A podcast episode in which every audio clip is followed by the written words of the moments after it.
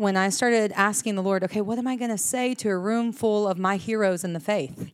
Like, like seriously, like the people that raised me up, all the encounters that I've had with Christ, I've had on that campground or in this room, and all of those men and the women of faith were there, and I'm supposed to say something to them.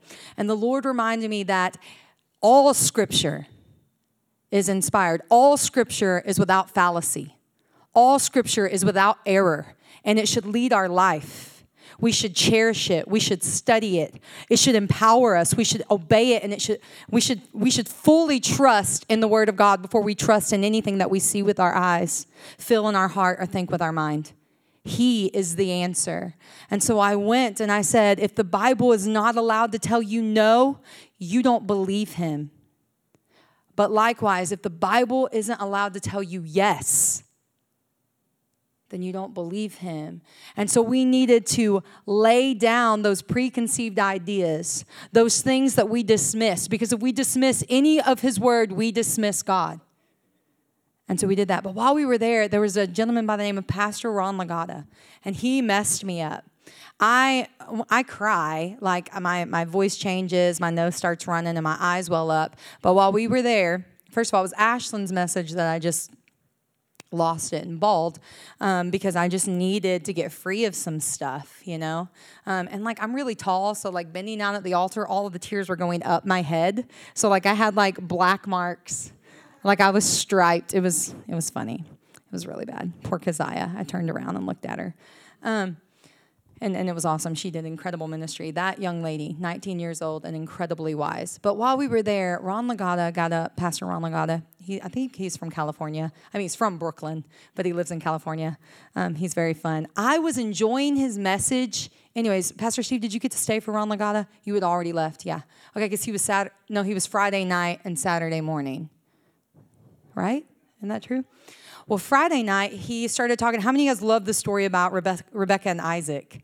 When I do youth ministry, I like use that in like True Love Waits and stuff like this beautiful moment where like Rebecca is coming and she doesn't know and she sees him and he's in the field and she falls off her horse at least that's what we heard or camel excuse me gonna mess up the word uh, she falls off her camel and like she's super excited to like run to him that's how we kind of you know, preach it. Like there should be like this wholesome awakening that happens when it's good and godly passion, right? But Ron Lagata gets up there and he tells you the story. And then all of a sudden he stops. And I was already enjoying the message, Pastor Drew. And I know that you would agree with me. I was already enjoying it. He was telling the story super well. He was teaching us things. He was expressive. He was passionate. And then he looked at us and he said, You are the steward of another man's wife. And I was like, What? And he was focusing on Eleazar and the fact that Abraham made him make an oath.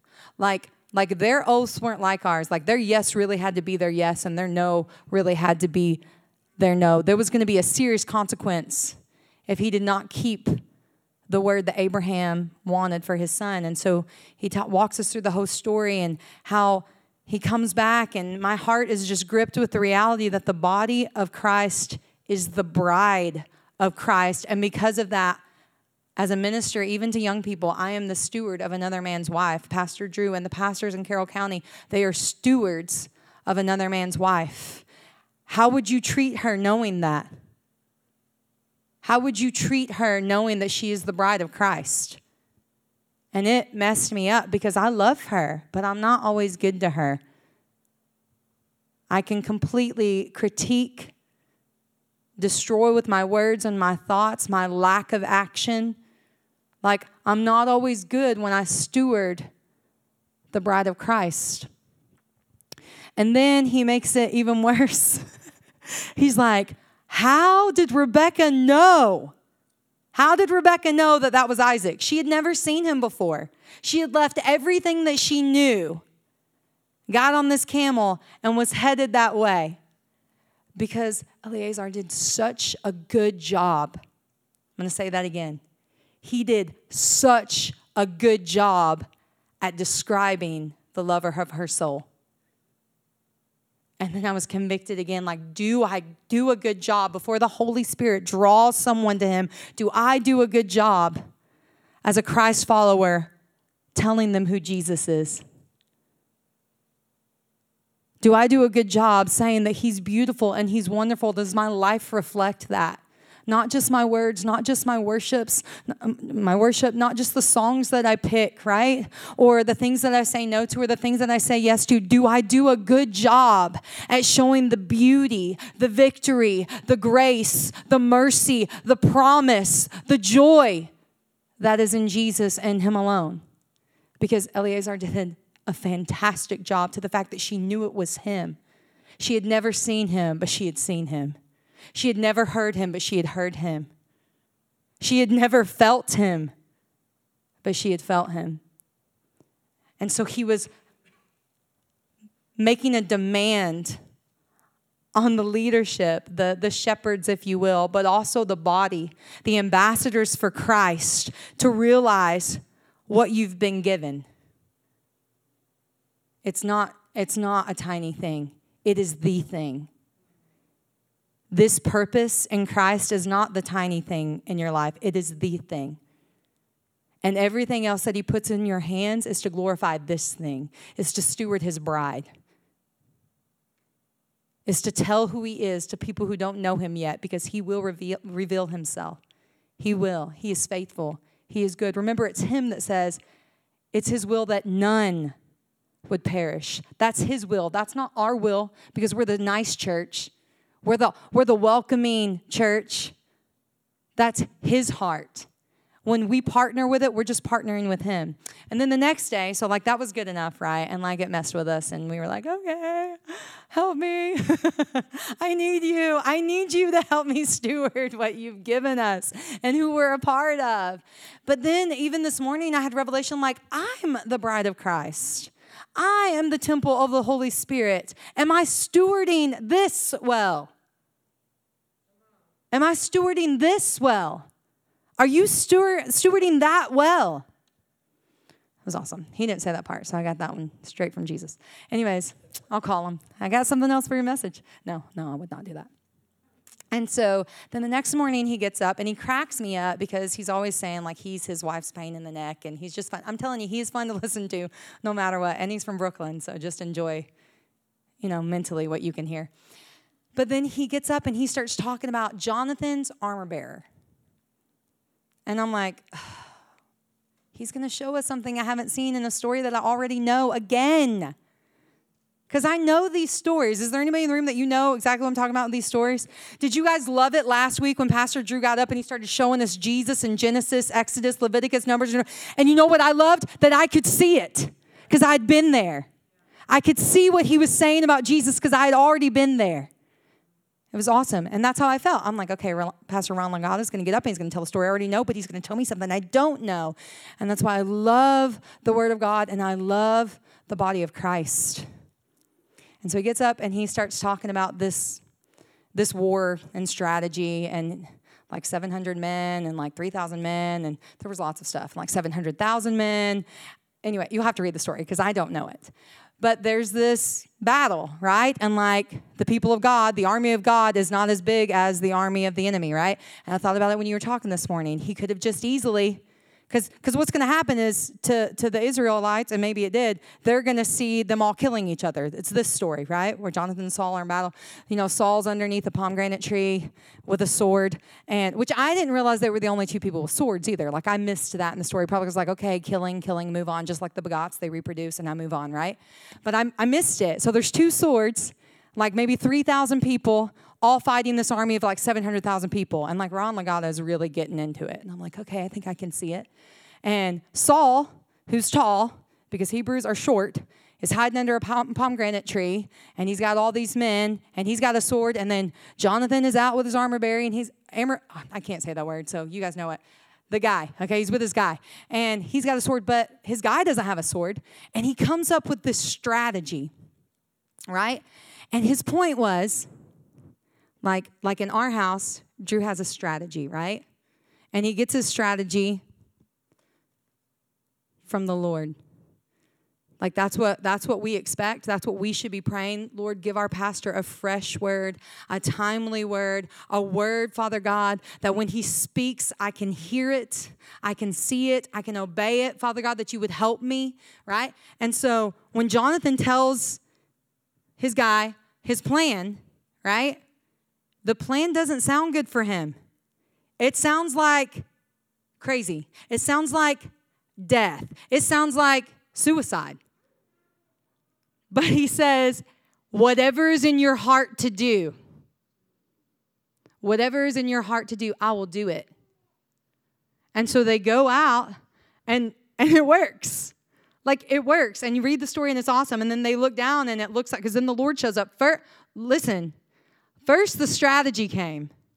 First the strategy came like we're not just going to lay down and die. We are the army of the Lord. We're not just going to lay down and die to what's going on, to the spirit of this age, right? For the things around us where people are saying, You're crazy to be faithful. You're crazy to do hard things. You're crazy to keep going in that mess. You're crazy to preach abstinence. You're crazy to, like, all these things. Like, you're crazy. You're crazy. Okay, maybe. But you know what? We have a strategy. And then as he goes out there and is faithful to the strategy, the Lord shows up and they win. I don't know about you guys, we like to call it miracle math, but like 700,000, and like just so you know, some of the 3,000 were hiding. But what he reminds us is that the ones that were hiding, when they started seeing the victory, they came out. They came out of their holes, they came out of their caves, and they joined the fight without swords, by the way. They joined the fight. And he was telling us, like, listen, you were called here whether it's today or for 10 years or three years or like me 20 something years like whatever you were called to whether it's here or some other place where the lord is glorified and magnified and if he's not being do that you're not called there but if he is if he's being glorified if he's being magnified if he's being made known then you are called to be more than just a sheep that's sitting there waiting to be fed waiting to be led to the next place you are going to take the blindfolds off and get in the Word and have your time of worship with Jesus and live your life to glorify Him and help the man of God that the Lord has led you to to do this thing. That's what we got this weekend. It was amazing.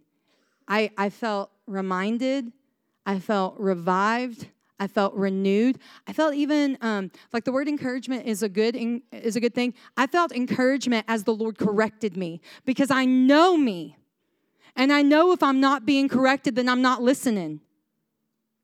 I know me. If the word is not correcting, challenging, changing, transforming, then I'm not listening. And so that's what I got from this weekend, Pastor. Is that okay? That's what I got. Someone asked for my notes and I, I got tickled. I was like, you can have them if you want. I don't know if you'll know what they mean. Thank you.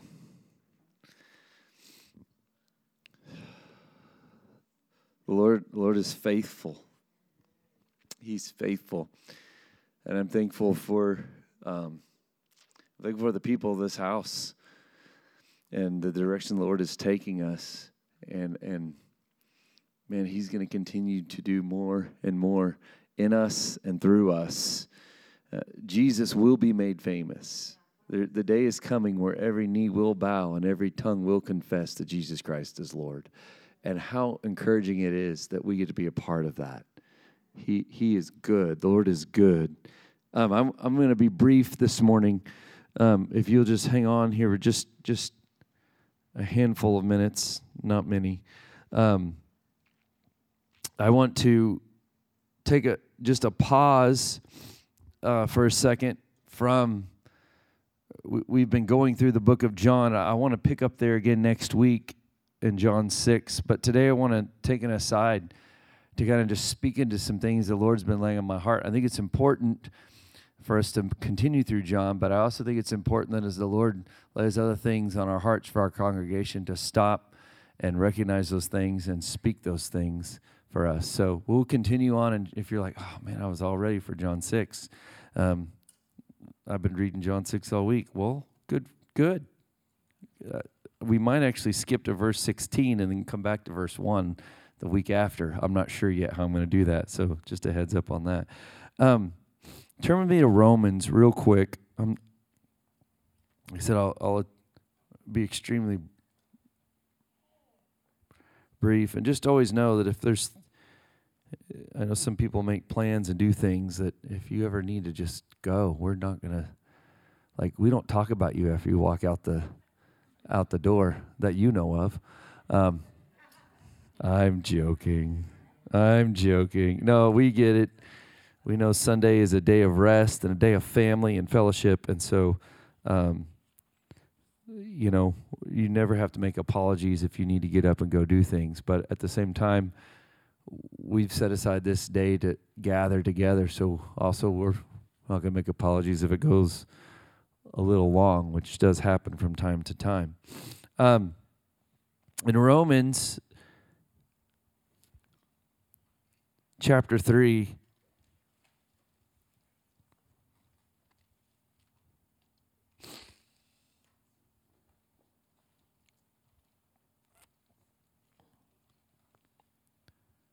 in verse 22, and, and I'm, I'm, I'm highlighting the word grace today. Say grace. Say it again.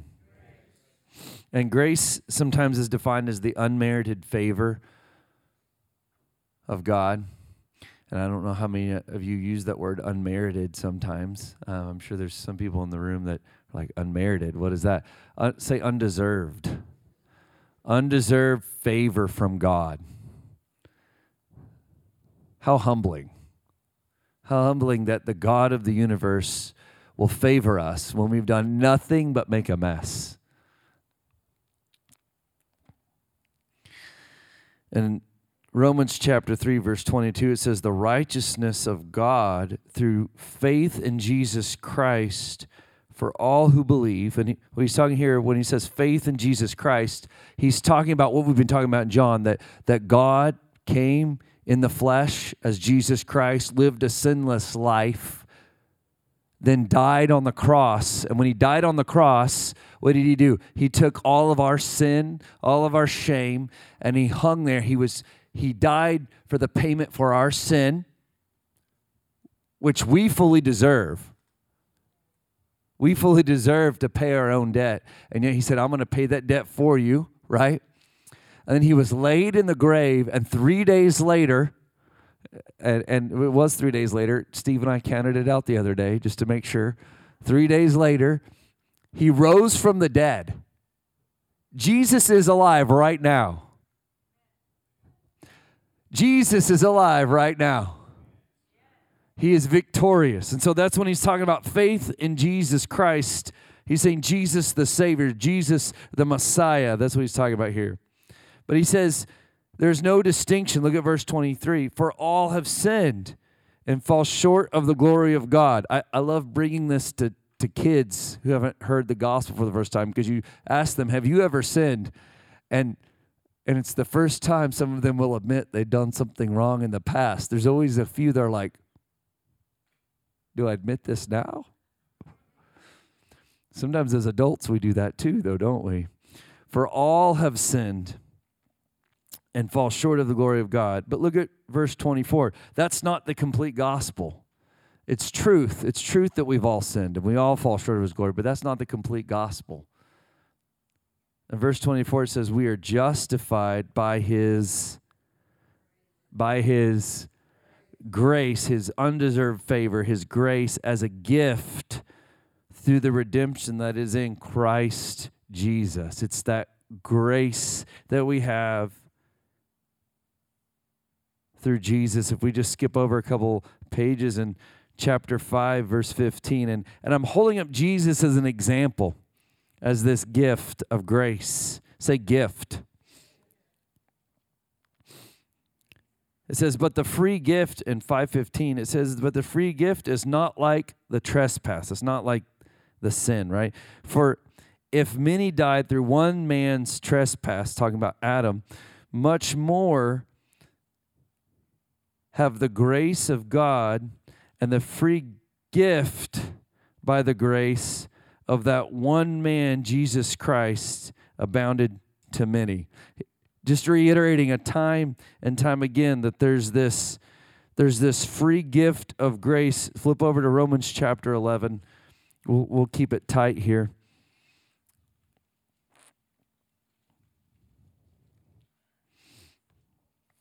In 11, look at verse 5. It says, So too at the present time there is a remnant chosen by grace, say grace. But if it is by grace, it is no longer on the basis of works. Otherwise, grace would no longer be grace. It's on the basis of grace and not of works. Or it says, then grace wouldn't be grace. What is it? Is it in Ephesians that it says, it is by grace that you are saved, right? Not in yourselves. It is a gift of God so that no one can boast. It's completely the work of grace in you from God to you that you now can stand righteously and confident before God. Right? Is it in Hebrews it says that we can confidently become before the throne of grace to find help in the time of need. Like we don't deserve to stand before God, but because of his grace, we can confidently step up and say, Here I am, Lord because of His grace. His grace gives us confidence. And we know it's humbling, don't we? Grace is completely humbling. The grace of God humbles us completely. So I'm setting this up as an example, and we all know this to be true. But the thing that's wrecked my heart over the last few days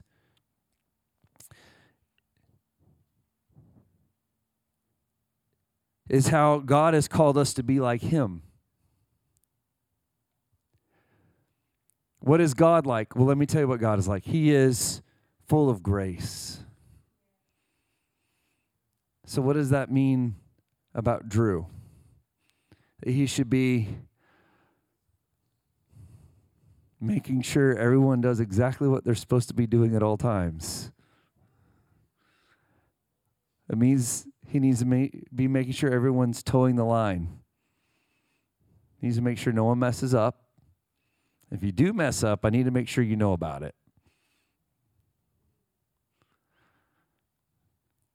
See, here's this thing that this this thing that plays out in our relationships is sometimes we're very quick to point out the flaws of the people, especially the ones that are closest to us. I don't know why that is. It's usually it's usually the people closest to us that we get after. Now, if it's a church member, usually depends on how close we are. Usually, another church member, we're pretty gracious with them, but people in our own household, some, sometimes we get short with. But I want to empower you. Maybe it's not. Maybe it's sometimes it is the people in this church or or people you work with and you just sometimes just anyone ever felt fed up before has anyone felt that that wasn't grace that you were feeling in that moment right you can't take anymore. Can i i want to do something today for you. I want to empower you with grace. Like there's something about it. Well, i'm i'm not here to beat you over the head and say you should be gracious. That ungraciously demand grace. What I want to do this morning is hold up what Jesus has been for us and say, This is the great example. What a wonderful opportunity we have to extend grace to one another. And can I tell you, it will empower you and your relationships will thrive as you begin to extend grace to the people around you. But, Pastor Drew, what if they don't deserve it? Exactly. That's that's the entire point. They don't deserve it. Um, have you ever been offended before? Anybody? Now, if you've ever been offended before, and the next time you feel offended, you catch yourself feeling offended, okay? Just take a deep breath and go, wait, I have this wonderful opportunity to show grace. Now, you're not going to feel like that. What you're probably going to have to do is, Lord, I want to be like you. And this is incredibly hard. Because, can, I, can I tell you how many hate it when people are judgmental towards you? And I, I promise I'm almost done here. I really am. I got like three more minutes here. I'll try to keep it real short. How many hate it when someone's judgmental towards you? Have I had anybody be judgmental towards you before? That's rough, isn't it? Can I say when you're doing it to other people, which which you never do, you're never judgmental to other people. You don't call it that. You call it, well, well, it's just me being right. It's just my way makes sense. I'm just right, and my way makes sense. But if you were to ask the other person, they would say you're being quite judgmental. I'm telling you, the next time you feel offended, what you have is the, this most wonderful opportunity to extend grace. And this is exactly how it's going to go. For a moment, it's going to be painful and hurt, and everything inside of you is going to be angry and scream, No. But they don't deserve it. But if you'll say, Jesus, I just want to be more like you, help work this grace that you've given me in my heart to extend towards that person. Can I tell you? I don't know how long it'll take. Hopefully, it's just two or three minutes. It might take an hour, it might take a week. But can I tell you, on the other side of that, when you begin to extend grace to that person, there's just absolute freedom for you and them. For you and them. Um, I, want to bring a couple scriptures to you real quick, and then I'll I'll be done.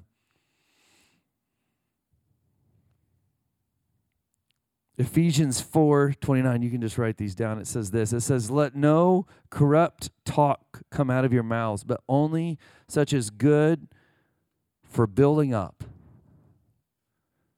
For building up, as fits the occasion, that it may give grace to those who hear. That I could talk in a way that gives grace to the person listening to me and you're going to fail at this sometimes. But can I say, if you find yourself failing at it, can you just give yourself some grace for a moment and try again? Sometimes it, it demands an apology. I'm sorry I wasn't gracious. And, and you have to try again. And the other person might not receive your grace the second time because you messed up the first time. That's okay. Then you get to give even more grace. Grace upon grace upon grace. Colossians chapter 4 verse 6 says something similar. It says, "Let your speech always be gracious, seasoned with salt, so that you may know how you ought to answer each person." I, I love it in 1 Peter 4. He talks to us talks to us about being stewards of grace. Now, I loved how Jamie was talking about how like we like we are all stewards of the body of Christ. If you're a leader in any way, you're a steward of the body of Christ, like of the bride of Christ, excuse me. Like, like uh, that, that one hit me hard because I'm a pastor, and yes, I'm part of the bride of Christ, but the people I pastor are the bride of Christ. And so I'm trying to lead you to Him. You're His bride. How would I treat His bride? And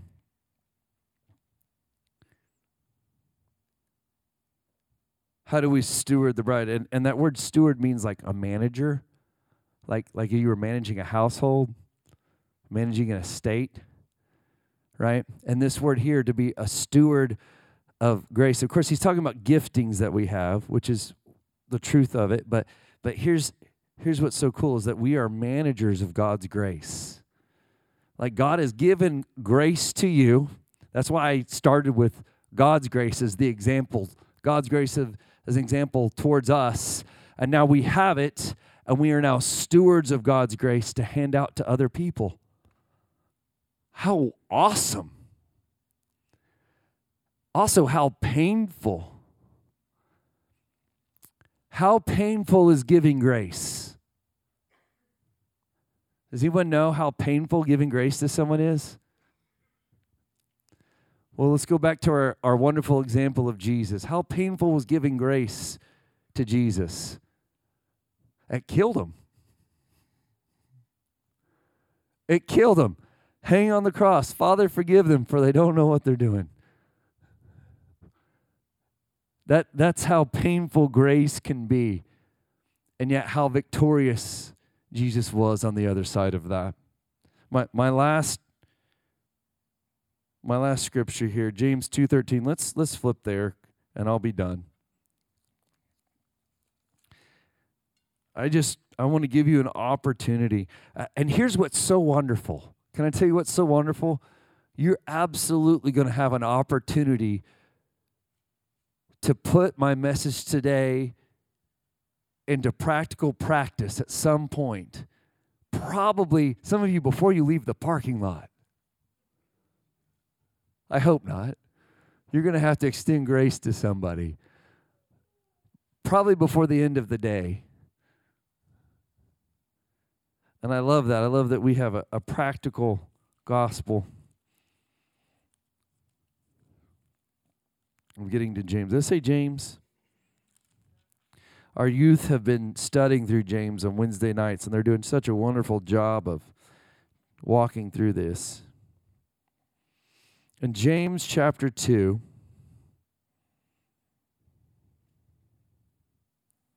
it says this in verse 13 For judgment is without mercy to the one who sh- has shown no mercy. And then says this, but what? Mercy triumphs over judgment. Mercy triumphs over judgment.